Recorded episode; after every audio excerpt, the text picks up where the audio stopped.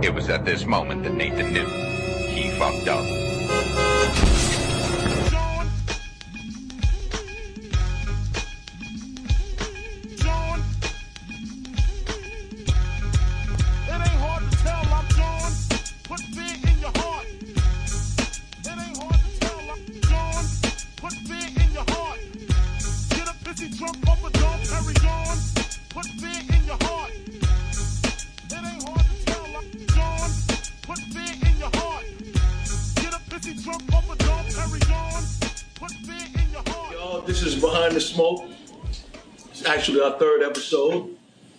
Glad to be back. Glad to have you back. This is my man, Jamal. And a lot of y'all have come to my Instagram page by way of him because he is. Well, yeah, but I'm just saying, right? Because every day somebody thanks you for sending them to my page. So he's down with Joe Budden's podcast, right? And one day I wrote a piece on Biggie, and you know, this is my guy, but I don't I didn't really ask him to do anything for me, but I guess whatever I wrote moved him in a way, and he read it on the show. Large response. A lot of people came to my page because of that, and they still thank him now. So glad to have you, brother. Took you a long time to get here, but he's here. and off to my right, this is my man Sean Minot. yeah, relation to the famous Jamaican singer Sugar Minott. And um, I'm doing that accent because he's Jamaican. All right? This is a good guy. Love this dude to death. Um, and the premise of this episode is to touch on something that's really near and dear to me. Um, it hits home because I've been to prison, federal prison, about 15 years ago now. I did five years. And what happened to me was so strange that I look back at a lot of kids in my community and all over New York that are running around doing crime. They have no idea what's waiting for them. Right? So it's like you're running around with a gun. And if it's picked up by the state, it's this amount of time. And it's mandatory. Three years, right? If it's picked up by the federal government, it's 37 months. You don't know that, right? And they're running around doing all this crime, right? But there's so many other things, layers underneath that. So let's say a kid gets caught with a gun, right? It's a federal charge. The feds pick it up. Automatic 37 months. But now he's going to court with a lawyer that hasn't told him, you know, have you been convicted of any other crimes prior to this gun charge? If it's yes, every conviction is a two point enhancement. So he'll never get 37 months for a gun. And he don't know that. Did you know that? You didn't know that. That's crazy because you've been in the system, right? He's going to court. He's like, I'm going to plead out the 37 months. When he gets in front of that judge, that judge looks at his criminal history. And every prior conviction is a two point enhancement. Might be a year, might be two. So that 37 months turns into 10 years for a gun. It's the craziest shit ever, right? But these kids running around don't know that, which is why it's very important for guys like you to come on and tell your story. You know? So uh, I met this guy through Little Cease, the rapper, right? That was down with Biggie. And, you know, Cease is cool. It's a, it's a Brooklyn thing. And I walked in on a restaurant. They were eating. And um, they were sitting with the owner of the restaurant. And I sat in, spoke to Cease, and I looked at him. And there was something about this guy that seemed interesting. I didn't know what yet. And I didn't find out that day. But we connected after that. And then he sent me news clippings on his story. Yeah, Care to elaborate?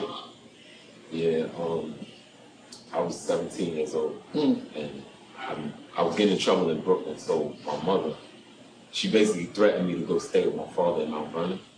So I went out to Mount Vernon, and I started doing good in school. But being I was from Brooklyn, I stood out. So everyone from Mount Vernon, you know, they they trying to figure out the Brooklyn kid, like what's going on. And it was these guys that basically I found out later used to bully kids from junior high school before. I'm from Brooklyn. You can't bully me. and they tried it, and I ended up having to fight with one of them. I beat the kid up. Didn't like it. He didn't like it. He came around by my um by my father's house, and they fought me every day while I was suspended from school. I fought a different face that day. So my father, he turned around and he said, you know, he's he's he's a um he's he's Jamaican. He came from Jamaica with one purpose. He's one of the top CPAs in the U.S. Period. Um, and his thing is, you know, I didn't bring you up here for that. So he called he called the police and made a complaint or whatever. Now the next day after the after I guess Monday, that Friday, I fought from Monday to Friday. Monday was the day we were supposed to have a mediation at the school. So I went to the school. We went to the school. My father said, I got to go to work, so I'm going to leave you here. The kid's mother actually worked in the school. So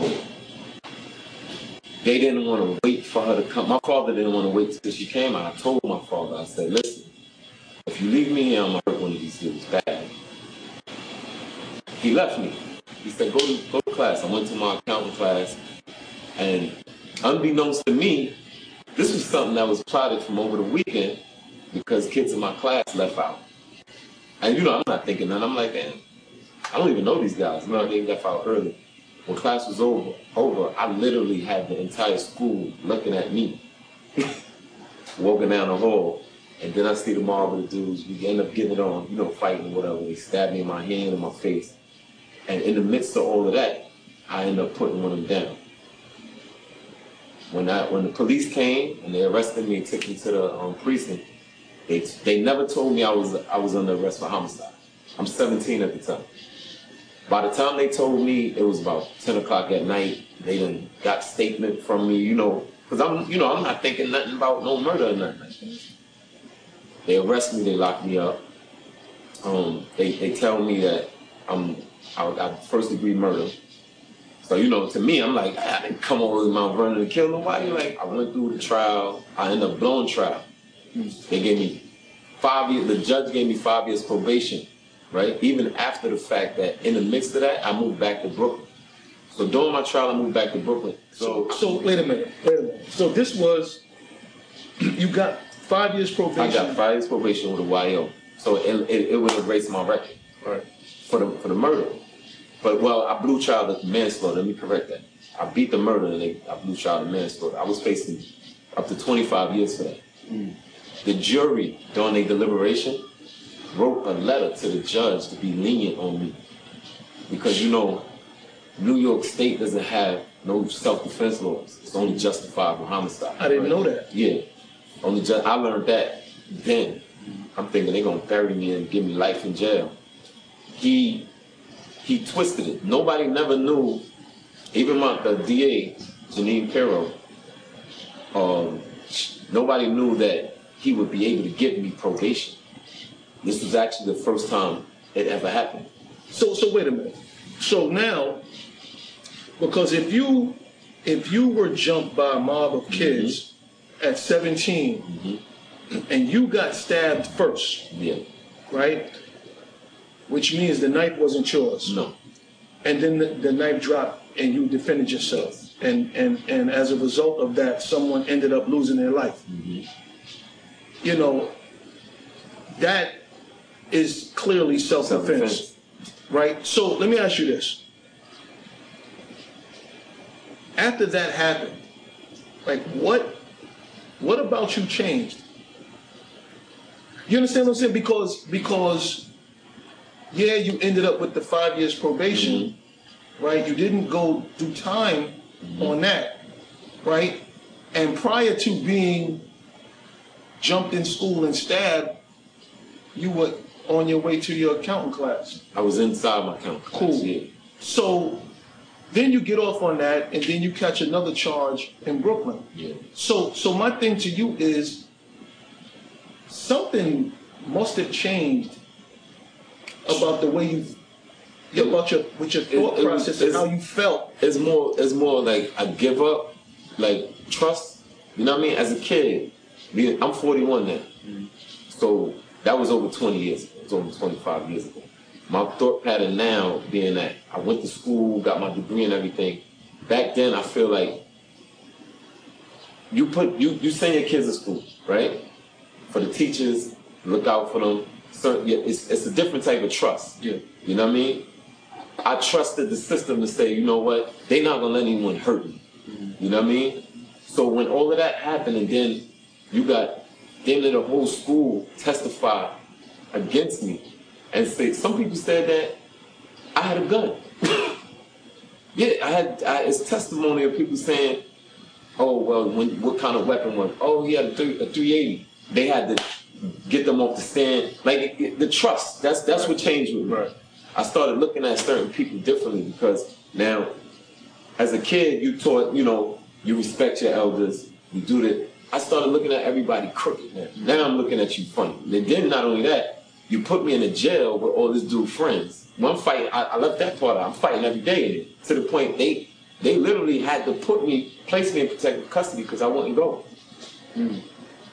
They moved me upstairs with the grown-ups because down in adolescent, I'm fighting every day. Every time my cell lock, lock out open, I'm I'm looking to fight. Right. And I used to do a little boxing in the gym on Gates in, Mar- in summer, so I know how to handle myself. Mm-hmm. You got you, and then in Mount Vernon and Westford, they they they brawls, they fight. Mm-hmm. So we get it on every day. I don't trust nobody. My trust is what changed. So, so, all right. You catch these two charges, you go to jail on the second one. Mm-hmm. How much time in total did you do on that one? I did um, all together. I did three years. Okay. because my um my father was relentless on my appeal. Now this is the funny thing.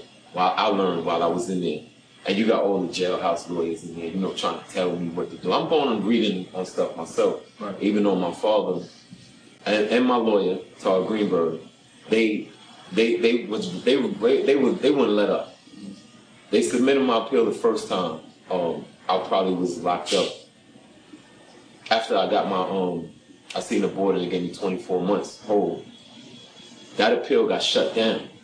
There's a lawyer, a appellate lawyer that I'm going to partner with on your case, we're going to submit the appeal again. Now, mind you, they did it. They submitted it. I was released from the box. They, they just came and packed me up and let me go. I'm thinking it's a joke. When I got out, my mother was there waiting. Everyone knew I was coming out except me. So they showed me the newspaper clipping how they releasing me or whatever the case may be. And, you know, I, I, I, when I got home, I looked through my paperwork and everything. I realized he never changed not one word. The only thing he did was add the lawyer's name on my appeal. I still I still look at it to this day. Like, you know, I look at it and I go, I can't believe this. You know what I mean? So, so, so, uh, damn. So you went to jail before you finished school. Yeah. hmm Cool. Oh no, no. I, I got my GED before I actually went went, went to jail. But you would have, had this not happen. you would have stayed in school. Stayed in school. Graduated, Yeah. right? Mhm. All right. So after coming out, how did you get your life together? Like, like, and how long did it take you to That's a good transition back into society where you're actually making money, holding a good job, Mhm. and supporting your family? Did you have kids before you left? I had a son. I had a son and a daughter. Okay. So, so, and then the building process, building the relationship back with your kids. Yeah, my um my oldest son, his mother used to come visit me as much as she could until she couldn't anymore. Mm-hmm. That's my that's my wife today. Okay. But we grew up together. But my daughter, she, I had her by another female, and it's it, it's it's it's up it's up and down because I wasn't really in contact with her because I was in jail. I sent them toys from jail and everything. You know, like it's certain things I tried to do, mm-hmm. But it's like You can only do so you can yeah you can only I'm locked up. So this whole thing just kind of like disrupted your Yes. whole It life. really did. How long did it take you to get the job that you have Mm. at the building department Mhm. and enroll in college because you actually ended up with a degree in communication. Communications. Yep. From um, what um, I went to the College of New Rochelle. I just graduated last year with my bachelor's in communications. But I don't thank you. The it took me, no lie, I came home 2000, so I enrolled in school in 2013, 2013. So it took me about 12, 13 years Mm. before I was actually able to get some type of stable foot. And then what made it worse was, even though I had they they had it was a double jeopardy. That's what my appeal was on, double jeopardy even though they reversed everything and they gave me back the probation, I got the youth for offender. It's not supposed to be like held against me. I, I, it was hard for me to gain employment because if you Google my name, Right. everything comes up. So even even even me going to get certain jobs, it was by the skin of my teeth to say, you know what, they let me in. Let me see. You know what I mean? I hope I'll be able to get right. So you were kind of like, crippled yeah, but you know, the thing is, it's like all of the guys that you know, hmm right? And a lot of them we know in common, Yeah. right? They still haven't figured it Still out. haven't figured it out. So, because when I came home in 03, prior to me going away, all I did was music, right? So, what do you do when you come home? They put you in a halfway house for six months. You get a 12 hour pass and you're told to go find a job. Yeah. Doing what? I didn't even know how to use the train, Right. right? Yeah, because there's no more tokens. Yeah, and I didn't know. So, and I'm saying I'm saying this because for the people that don't know, right? Like when we sit and talk, because we've been there, and your family's been affected by it. So Right. you you were affected by it as well. Right. Right? Our communities are completely affected by it because we all know somebody that went through it, right? So for me, I was lost. You, I didn't even have an ID. I have nothing. So you got this 12 hour pass. I'm in a halfway house with all these dudes that I don't want to know, right? And they all recognize me from music, and I'm like, you know, I'm stush. You know what I'm saying? so I'm like, man, move, right? And a friend of mine gave me a job doing nothing because I had to have one. And if you didn't find one, went oh, they would have sent you back. Right. So there's nothing in place for anyone that comes home from jail. Sanitation, MTA. Those are the two places, city jobs that hire you with a felony. Found me. Everything else, you can't get it. Mm-hmm. Right? Or you have to get a, a letter of clear Um, conduct or something like that. Yeah, it's some type But- of release or something like that. But the thing is, you know, if there was some place for me to go, right, where I could have picked up a trade, plumbing, electrician, something that would have paid me a great salary, right, where I could have afforded rent Yeah. or property to buy property or something, build my credit. There was nobody in place to teach you. So when now the reason for this episode was to bring awareness to these two words that I keep hearing in my ear for the past week. Prison reform. Like, the fuck is prison reform? Right. Like, what is that? so I Googled it, right? And it said, I stopped. I read the first point. And one of the points was it changes 45 days of good time a year for clear conduct off uh, inmate sentence to 54 days. And I'm like, this is bullshit, right? Like fuck prison reform. What about all these kids that's home now that will eventually be going to prison? Like what prevents them from being locked up? Right. They hustling, swiping, Yeah. right? It's nothing for them to do. But you see a guy like me, he'll tell you, I'm knee deep in the hood. Everybody listens to me, young, old. I pull up on you and I already know what you're making from what you're not making, whether you're selling weed or coke. It's all stupid shit, right? You're throwing rocks at the penitentiary, mm-hmm. going, yo, let me in, let me in, Right. let me in, right? And I go, yo, listen, it's a program downtown on DeKalb, right? Go there, ask for this person, and they're gonna enroll you in this program, paid training, and by the time you finish the program, you have an apprenticeship, and you can take that and get hired, right? And work under a licensed electrician, a licensed plumber, and you stand to make up to 80 an hour. Mm-hmm. Right. That's good That's- money. that's good money. Who's not gonna stop That's selling great. weed to do that? Do that. That's great. Because if I pull up on somebody and give them that option, mm-hmm. And you tell me no or you don't go, I can't fuck with you because you're a whole dummy. Right. Because all these kids that I talk to about jail, I tell them, yo, I left a bed for you. Like if you want to go, right? Like Yeah. don't don't prolong it, right? Go to the precinct steps, knock on the door, And and, go, yo, take there. me, I'm here. Because you on camera now. Right. See, when we was running around, it wasn't no cameras, cameras, right? So they had to rely on rats Mm-hmm. to tell, and then get on the stand and point out. Now you turn on News 12, And you- yo, you looking at the dude that did the crime, Right. and I'm like, what don't these kids see about that shit? Nigga, you on TV, Right. nigga, that's you. You know, so it's important.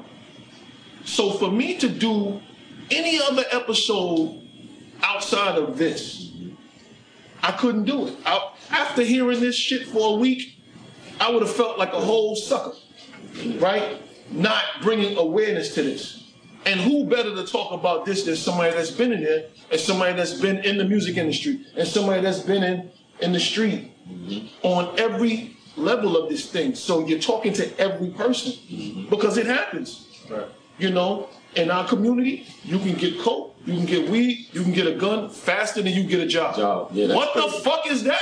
Yeah, like, what? That's ass backwards. That's being planted, and I didn't see it, and I fell for that shit. That's true.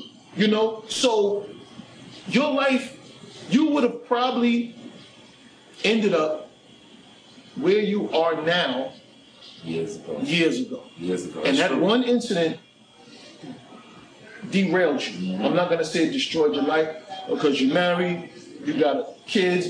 This dude, we're on the phone all the time, but I can't see the motherfucker, so I didn't think he was gonna show up because he'd be in the love zone like Billy Ocean. Him and his wife do not leave. So she like, nigga, you did time, you gonna hang out with me every day. Yo, they walk to work together, they walk back together. I'm like, yo, dude, like, you know what I'm saying? Like, B, I, I need to holler at you. Like, tell Celine, put Celine on the phone. I call him Billy Ocean. He's Billy Ocean on the low, right? But this is my guy. So when I heard his story, like, I, I knew it was something. And when I heard his story, I was like, man, I'm spot on. I'm always spot on. And we don't even talk to the person that introduced us no more. We don't. we really don't. I don't really speak to Cease like that. He'll text me here and there, but you know. But the, the funny thing is, right? Like that you asked me, you said, "What happened? Like what changed?" Like me, me running around with my wife all the time. I look at it and go, you know what? I can trust her. Mm. You know what I mean? At the end of the day, that's why I mentioned trust. Like it's certain people. He don't like nobody. Right. right. I think I said that on the He first don't- episode. He don't like nobody. I'm glad you heard So- it from somebody so- else, right? It ain't so me. when he met me, and we we automatically clicked. You had Cease and everybody, the rest of Junior Mafia. One of my one of my cousins, my, my cousin is part of Junior Mafia, Briss. And Briss was like, "He likes you." I said, "Yo, he's, he's cool." Yeah. But you could smell, you could smell the real air. I don't like no bullshit. Yeah, Right. but look, I was saying that to say this, right? It was another situation. Remember, I sent you the clip with the with Mary Murphy that I Yes. interviewed. Yeah. Oh wow. Yeah. this kid in the Bronx went through a similar situation. Now you know when you look on um on, on the internet under to say if you have any comments, you know what I mean? So I commented and I left my name up there, you know, just Right. I didn't really want to be on nobody's camera or nothing because it was a bunch of people who left comments. Mary Murphy, I don't know exactly what I said. I said something to the fact of, oh, I went through the same thing. I pray for for him and hopefully his mental state will still be good. You know what I mean? Which is, is I know it's not. I Right. just, you know, have hope.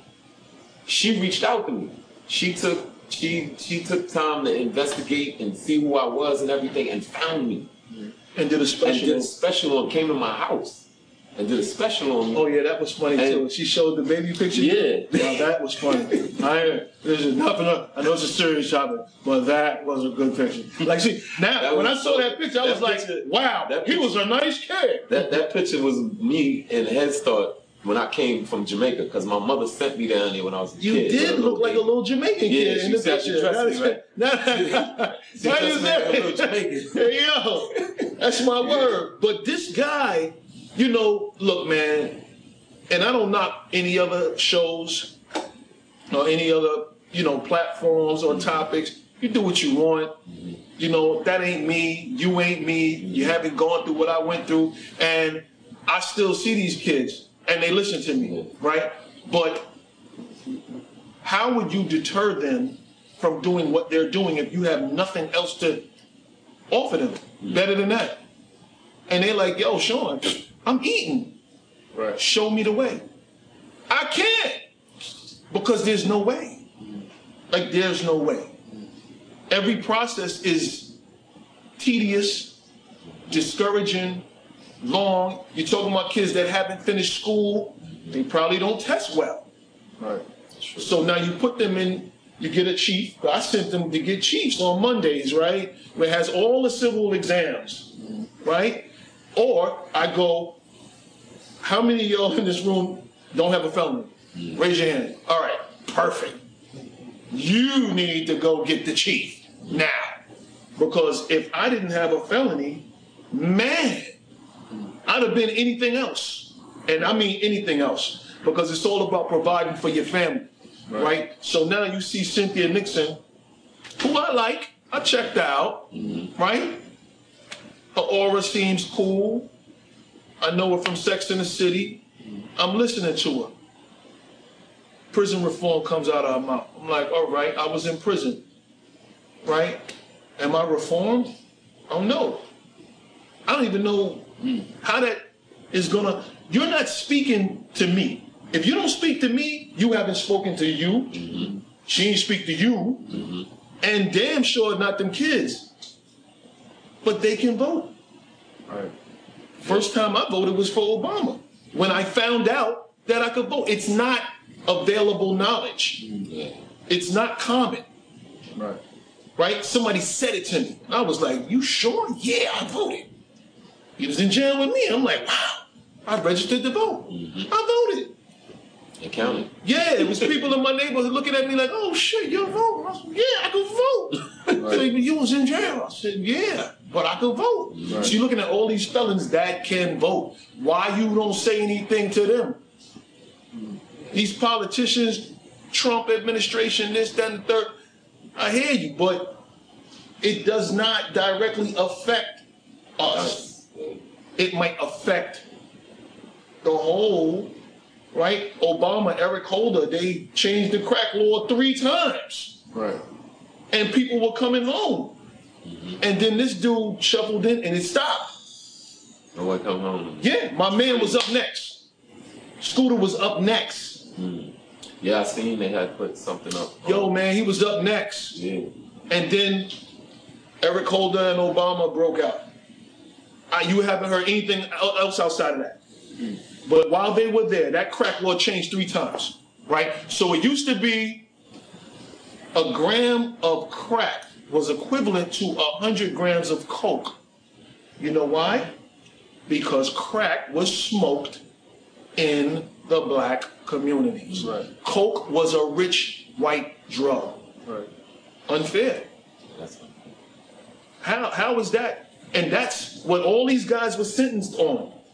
Mm. So if my co-defendant got sentenced for the crime that he committed, he would have had 16 and a half years. Because I did the math. Mm-hmm. You know what he ended up with?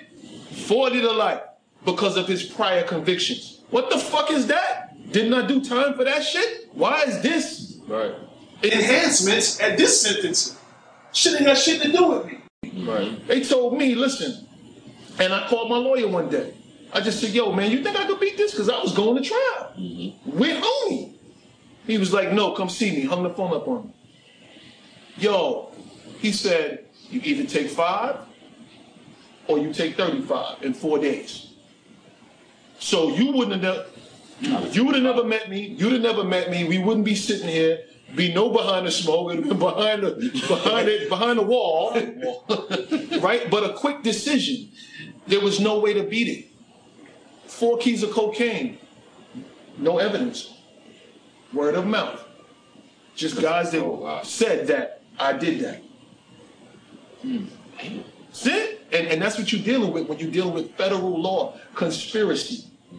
Okay? So now I took five, four days later, dog had 40 to life. Today I visit him in Otisville in a jail that I was in. And we sitting there. And he still has his right to appeal because he didn't plead guilty. So when you Right. plead guilty, you give up your right to appeal. You say, I did this, give me that time, I'm fine, I'm not coming back, I'm not complaining, give me that nickel. Yeah. So they offered him 30. Nobody's going to take 30 years. He rolled the dice, but he still has his right to appeal. Gotcha. So he got a lot of time knocked off, right? But he's not out the door. That's bullshit. It's a nonviolent crime. If you kill somebody, I mean, yo, man, but come on, man. You got dudes in there with six and seven and eight lifetimes for crap? The fuck? That's crazy. You, you understand what I'm saying? So, prison reform. In order to, for that shit to affect you, you have to be in prison.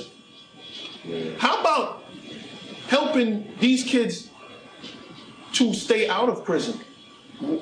What? Where's the program for them? Yeah. There you go. You know, and the prison same. big, it's a big business. Yeah. Yeah. listen, the same thing that applies to these kids that ain't home doing shit applies to the dude that's coming home that ain't got shit to do. They're going to the same building to learn the same shit because they all need to be gainfully employed. There's no gap to bridge. It's the same shit, but it's a revolving door. When I went to the counties in Virginia, I went to Richmond City Jail, which is the country Rikers Island. Wow. uh, Farmville, Virginia, uh, two hours or an hour away from Richmond City, then Orange County. Yo, the soap, Bob Barker soap, Oh wow. Fuck me up. Because I used to watch The Price is Right. So I don't know if it's the same Bob Barker, but the soap said Bob Barker. I couldn't wash with that shit. I said, I'm not putting Bob Barker on my skin. You know what I'm saying? And I was like, yo, where the fuck am I at? It was a it was a different experience, but it wasn't cool. Right. And these kids think it's cool.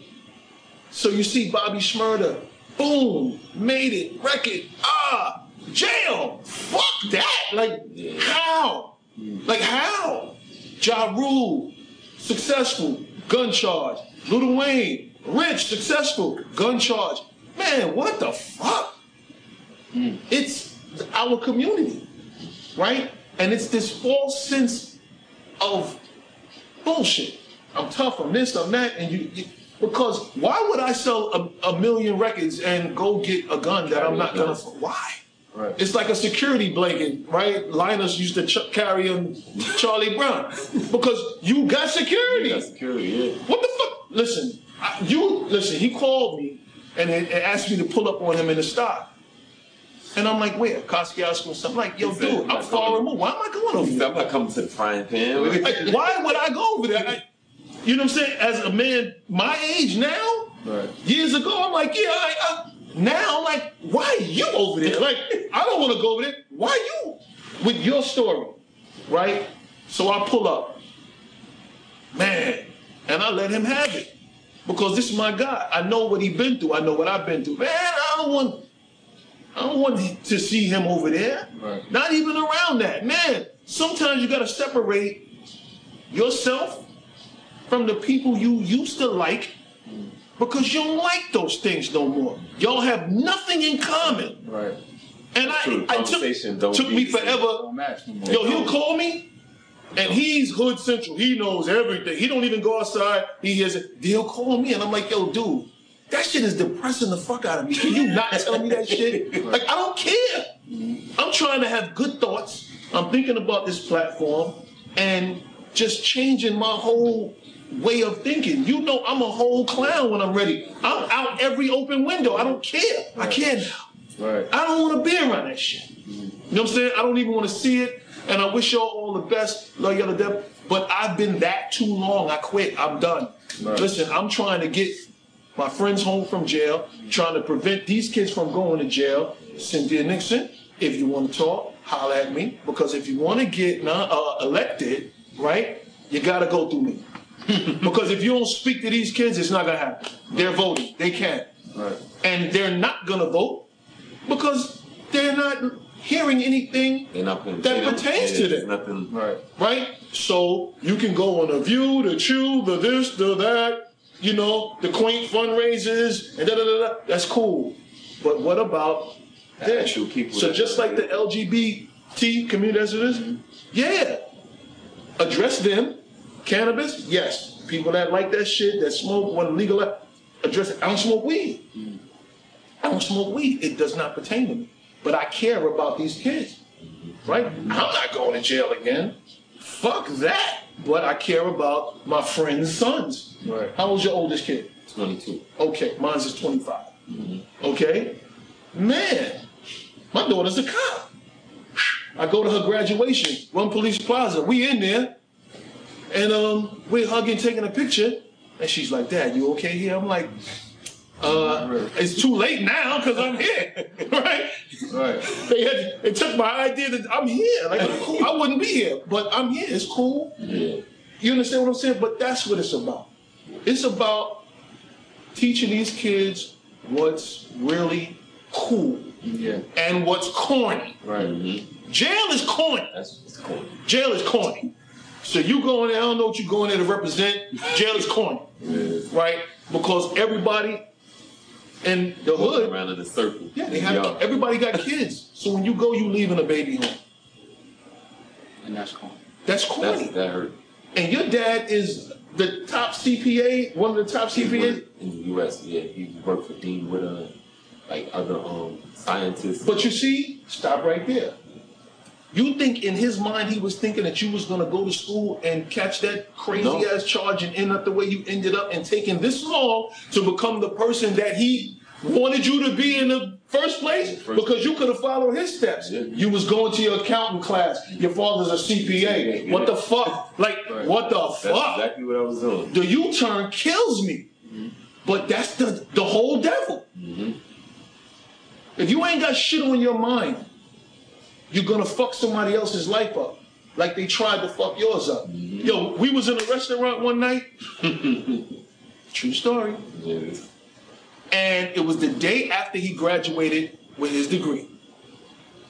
Came to see me after he finished celebrating with his family. We were having cele- a celebration of shots. Mm-hmm.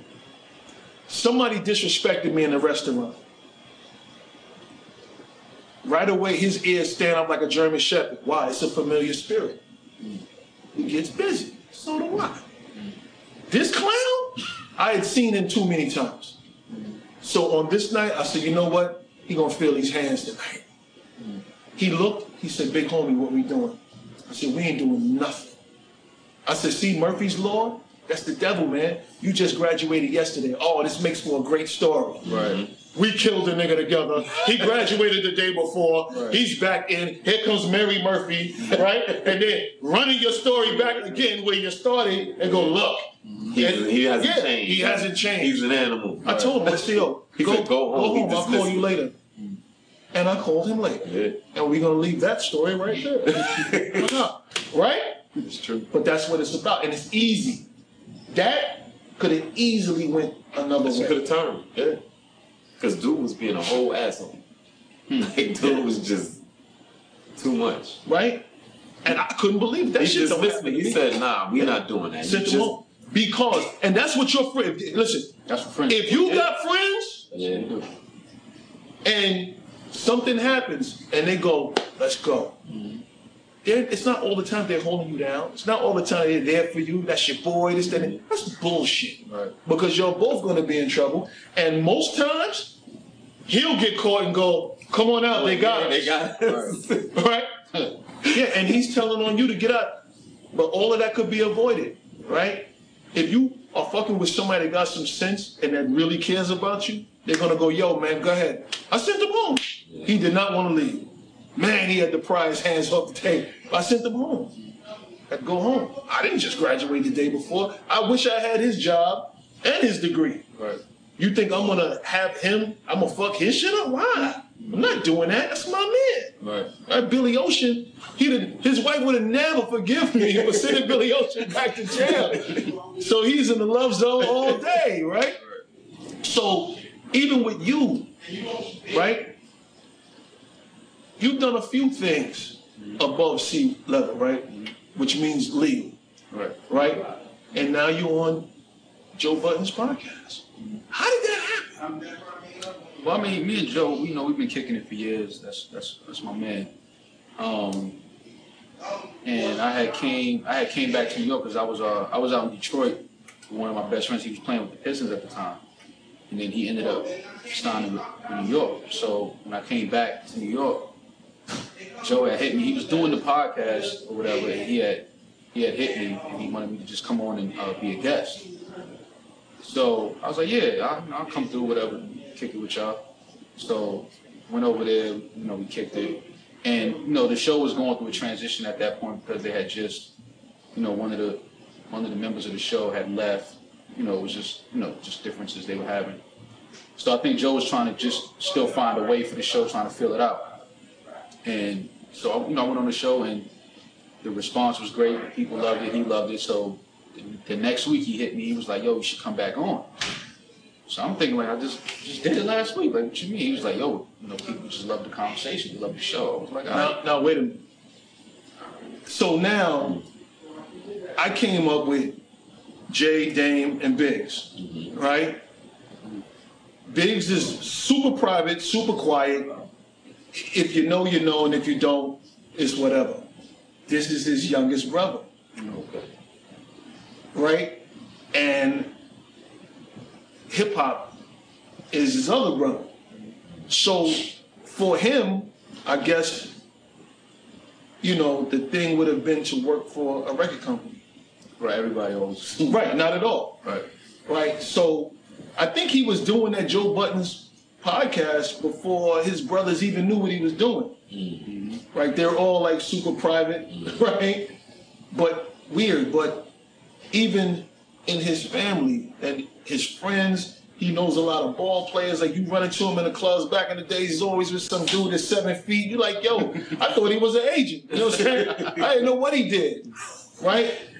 But, you know, you're no stranger to that street element, Oh yeah, not at all.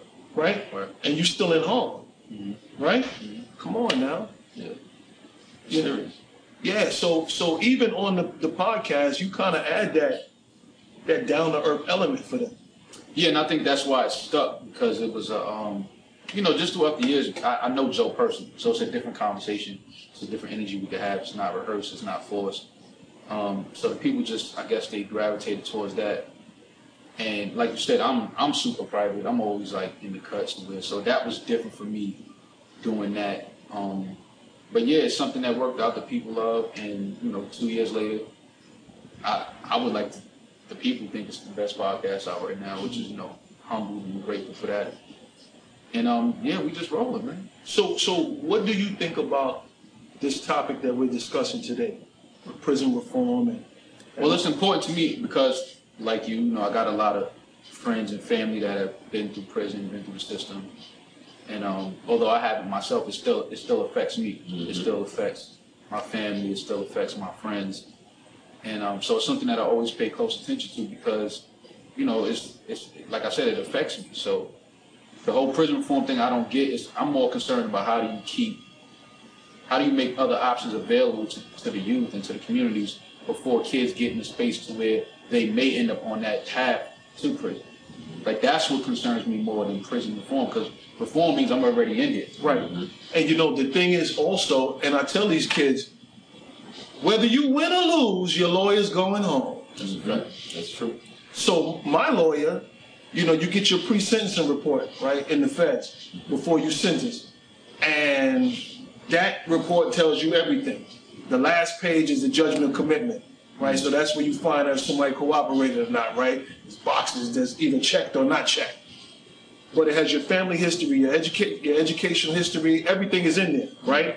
And you find out how much time you get, like what range. So I was in, I think, 57 to 71 months. So I was in the county jail for five months, I think, before I got to see the judge to be sentenced. Gave my lawyer 35 grand up front, right? But after going through it, I realized that I would have got less time if I walked in there by myself without a suit on. Here's why. So the day I'm getting sentenced, I flew my family down to Richmond, right? Lawyer came to the back. I was already in custody. I'm at the marshals. He comes in the back. He's talking to me about, you know, what's going to happen, whatever. All right, cool. I already prepared myself for it mentally. I was already in jail. Get out in front of the judge. Judge asked me to stand, and he's giving this long speech, right? And I'm like, man, just get to the math. Like, where the math at, right? Because it's either 57 or 71 months. But being that I had no prior convictions, I should have gotten 57 months, mm-hmm. right? I think I was level 28, right? And when he opened his mouth, it was 70 to 87. Yo.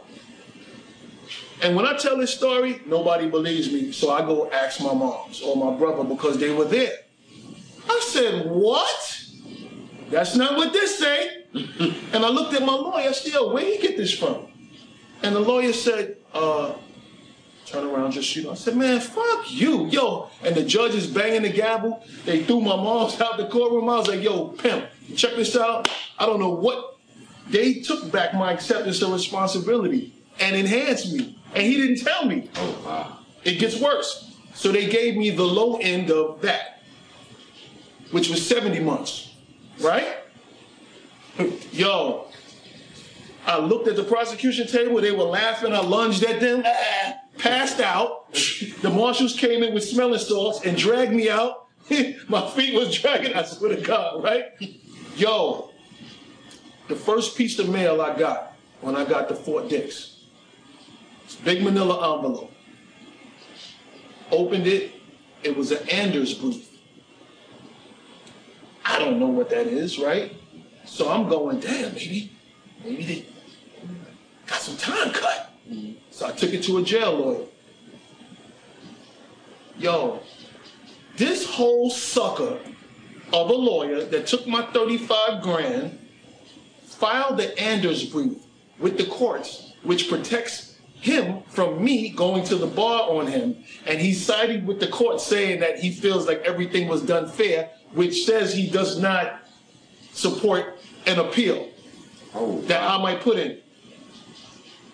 Yo, listen, Oh wow. I'm better today, but man, did I come home looking for him. His office gone, the Bronx. yeah, like who the fuck does that? Right. It's set up. It's a whole fucking setup. It's bullshit. Everybody went to school with each other. They're all down. down. They're all fucking down with each other. It's bullshit. And these kids gotta know it's set up. Mm-hmm. So you running for any any office now? If you ain't doing shit for them, man, I have no time for you.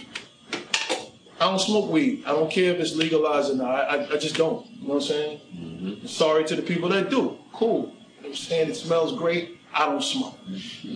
You know, but prison is big business.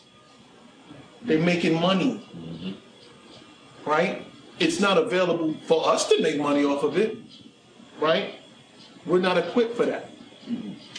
So when a kid gets locked up and goes to jail, oh no, it works for them.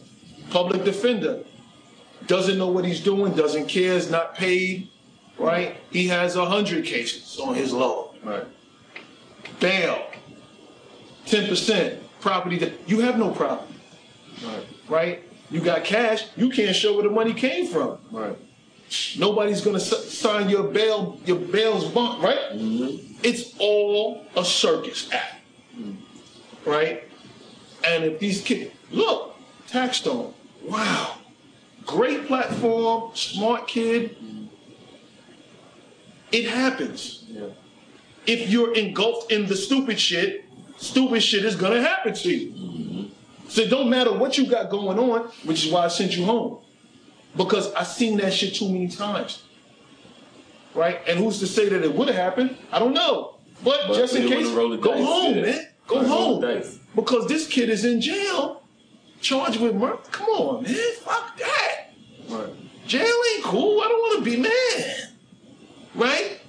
I like wearing what I what I want to wear. I don't, wear- I don't look good in khakis. I hate khakis.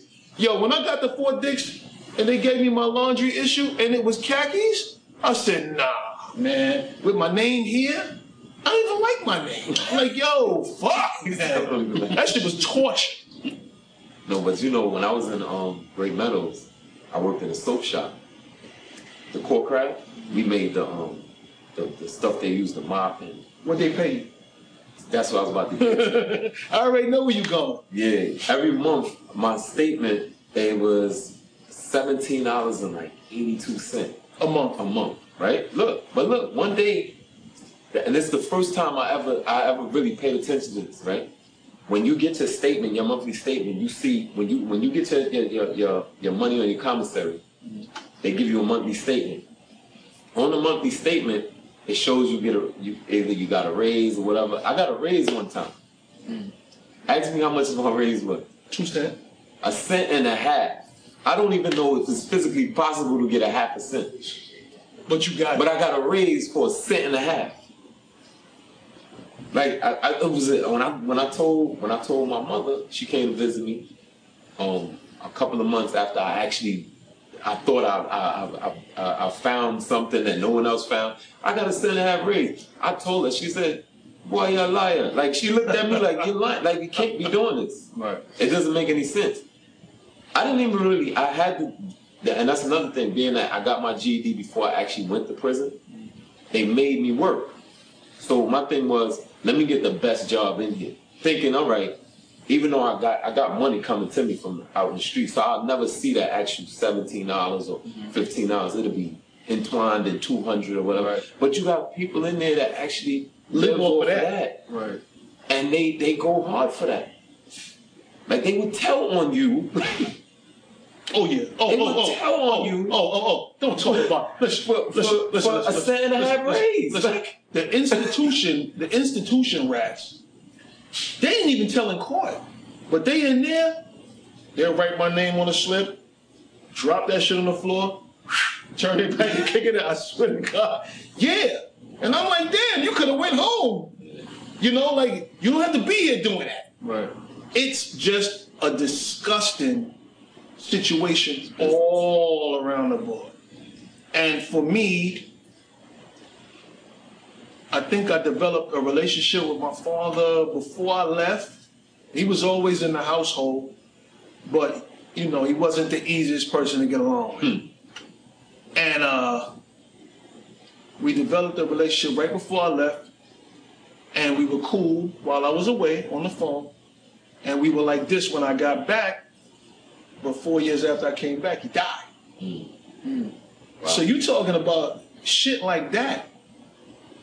And I told him, I said, man, if I knew you was this cool years ago, we would have went fishing. You know what I'm saying? Mm-hmm. But jail, man, not fucking cool. And there's some great people in jail, smart. Feds, oh man. Mm-hmm. I met a lot of good guys. in there. And I met a lot of idiots too. You know? But you can kind of tell. Mm-hmm. But you got to pick and choose your surroundings, man. You got to protect your energy, right? So you see the things that we talk about? These things directly affect us, right? Or someone you know, which affects you too, right? Cool. So all these people running for office and MSNBC and Fox News and yo, nothing speaks to me. Everything is as important as it is to somebody. But when you start providing training, because all right, there's a job, but I don't know how to do the job, right? These kids will put down them guns, put down them drugs, And get them a and job. get them a job. So, so you know, this platform episode is very important to me. Thanks for coming through, brother. Billy Ocean Love Zone, my name. Sean Maynard. Yeah, man. Molly Moore, don't go nowhere. You'll be right here. Boom. This is Behind the Smoke. We're back. Um, this man was responsible for so many, actually, the birth of Neo Soul, to tell you the truth, in D'Angelo and Erykah Badu, because he was general manager at Kedar Entertainment. If you don't know, do your homework. You can look it up.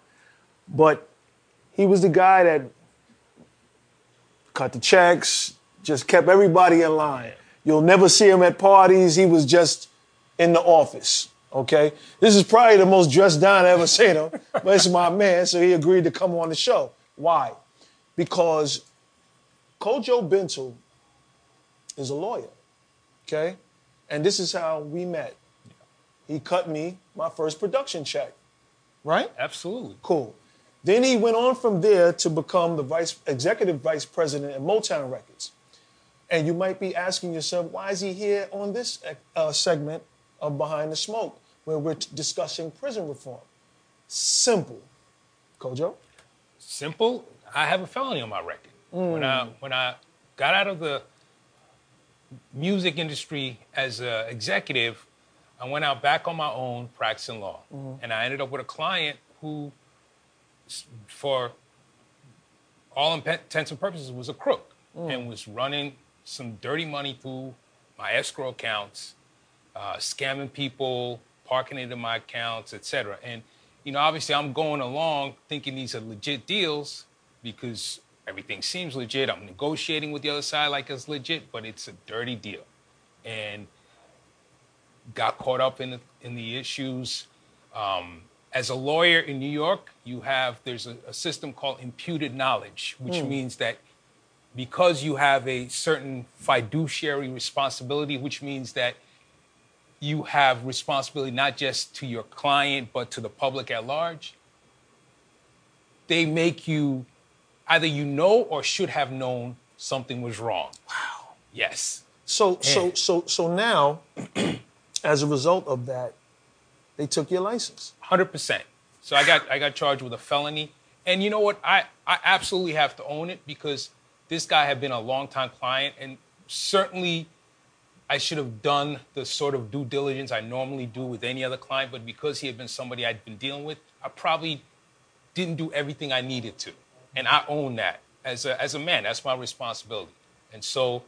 You know, but initially the charges they hit me with were ridiculous. Bank fraud, wire fraud, conspiracy, all this other stuff. But luckily for me, I kept impeccable records. And so I was like, look, here's all the evidence of what what I, what we all thought was a legitimate deal. My side and the other side, who he was scamming, and thankfully was I was able to plead down. Um, got a shout out the lawyer I had a gentleman named Stephen Lynch, and you know was able to get out on a um, five years probation. The long term impact though is that absolutely I have a felony on my record.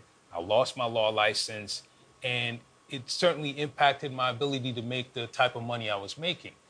But not discouraged because at the end of the day, I believe in myself and I believe in, in my ability to still go out and, and make a, a earn a living, gainful employment, support my family, etc. So now, you know, you've been sitting in on the segments and mm-hmm. you see how all of these issues are threaded. Absolutely. Because at the end of the day, and I hate saying at the end of the day, but for lack of better words, this felony, these felonies, mm-hmm. Right? You're you're kind of affected the same way Absolutely. as the person that sold crack and coke and weed and had a gun. It's a felony Yeah. right? So there has to be something that we can do to affect change within our communities because as a lawyer, you were far removed. As an executive, you were far removed from all the inner city bullshit. But guess what? You're affected. Absolutely. I mean, Sean, you hit it on the head. We it's all connected because number one, when you get in the system, I think one of your uh, earlier guests had talked about it. You know, you you hope being an American that you're going to, you know, be judged by blind justice. You see the, the statue of the lady with the blindfold on, hoping, holding the scales. That's supposed to be blind justice, you know, but that's not how it is. And that's I, I I witnessed that and was a um, subject of that firsthand. And- So, so now, and not to cut you off, Sure. but you know, so now you've always known my story. yes, right? And we've always remained uh, friends. Even after you left the music industry and I left and I went away and I came back, we were still cool. But having gone through that, right? Yeah. You kind of look at my situation a lot different. I mean, you were compassionate because I'm a friend of yours. Yeah. But after going through that, that had to absolutely impacted me because you know one thing I'd always thought I was a very uh, open-minded, non-judgmental guy, but you know after going through it, I'm even more so that because you can't assume anything about anybody, and on the flip side, there's such a lack of trust in the system. And I'm using that in a very broad sense of the word, not just the criminal justice system, but just the, you know, political system, um, the call it the racial injustice system, any of that. Because at the end of the day, even though we as citizens in in New York, in the United States, et cetera, we have the power, very rarely do we wield that power. And what do I mean by that, Sean? I mean, you know, I think you've hit on it in earlier segments. We all can vote. And we we can we can that's the way we start affecting change at the very base level. Let's start identifying candidates that support our causes and start voting for them. because the fel- having a felony does not uh, prevent you from voting. Absolutely not. I mean, I'll tell you point blank. When I was uh, negotiating my uh, my plea and sentence, I said, you know what? I want to I, I want to retain all my rights because it was it was just before it was early 2012. I went through this, and I knew um, the election was coming up again for Obama, and I was like, I need to vote. I need to retain my vote. So, as part of my uh, plea agreement, I was able to walk out with what's called a certificate for relief against disabilities, which means that even though you're a felon, you still retain certain rights that allow you to to vote, to get certain uh, government jobs, et cetera. The only thing it prevents me from doing is holding office. Right. But now, that's fine. Yeah, Only because you had knowledge of that. exactly. But, But now, now I'm sharing it. right, see, and this is not easily obtained Mm-hmm. by these young kids running around. And that's how you affect change. You have to make them aware. Yes. And the people that speak to them can only be the people that they're listening to. Yeah. Right? So if you're a conduit through me, right? Because if I walk you in, they're gonna listen to you. Mm-hmm. Yep. If you go in there by yourself, Probably not. Right, they might hurt you, right? But I'm just saying. Yeah, you- right? I see. So it's like once I learn, Mm-hmm. I teach, and we don't do that all the time. Yeah. Okay. Absolutely. So it, it has to change. Everything has to change. So you guys got to stay tuned because this is my mission, and I'm on that now. Absolutely. And and I am, man. Listen, this will be the important, the most important show that I do, right? Because I got to stop this cycle, Yeah. you know. And you will practice again. If I want to. There you go. See? Yeah. Ha. But this has changed your life in such a way that you're going to be used Yeah. to affect change. And change is probably the most important thing that any of us could ever do with ourselves. Change, growth, development, maturity. Even something as simple as taking a shower and changing your clothes. Change is all around us. And if you don't change, you're just going to stay the same. Absolutely. You're never going to learn anything new. You're never going to have any new experiences. You're going to be at the same stinky job that you've been at. You hate. Right? Absolutely. Who can't relate to change? Everybody can relate to change. The one thing I'll add to to what you're saying, Sean, is there's change, but then there's change that leads to growth. And the change that leads to growth, as you know, and as I know, and as a lot of folks know, can be really, really uncomfortable. It can be scary, it can be daunting, but it is important because we all have to grow. Right. We all have to grow from where we are. And if you don't accept that, you'll be forced to grow. Yeah. right? just like these kids, these young kids that they throwing in jail mm-hmm. at 16 with grown ass men mm-hmm. that are never going home, right? And they get in there and they looking at them like a piece of meat, mm-hmm. okay? And they're in uncomfortable situations. So you got to know what you're about to throw away. You know, 10 minutes to change your whole life forever. You know, and I seen it. You know, and I thought I was bad. Okay? I still think I'm bad. Yep. But you want to fight every day? They got a place for you where everybody wants to fight every day. Who wants to do that? Listen, the fashion is horrible. I'm telling you. And I, it sounds funny, but that's my thing. I like to shop every day. Yo, that khaki color, bruh, I'm so happy you didn't have to go. Yeah. Yo, man, it blew my mind. I don't ever want to see khaki again for the rest of my life. The food you'll eat to survive, and sometimes you won't even know what you're eating, depending on where you at. Who wants to do that? I Yeah. don't want to do that. Yeah. But at, at the end of the day, I know you hate saying that, but it is the bottom line is that thankfully for both of us, that's in the rear view. And we are now talking about, and this is this beyond behind the smoke platform is a great platform to start really making a meaningful impact, as you said, start affecting change. And I think you got some plans to uh, to start making those steps. Oh yeah, for- absolutely, for the absolutely. youth. This after this, this is it. So you know, you stay tuned, Absolutely. right? Subscribe to my YouTube page, Behind the Smoke, okay? And this has been Kojo Bento, third episode, Behind the Smoke. See you soon. Pow pow. Thank you very much.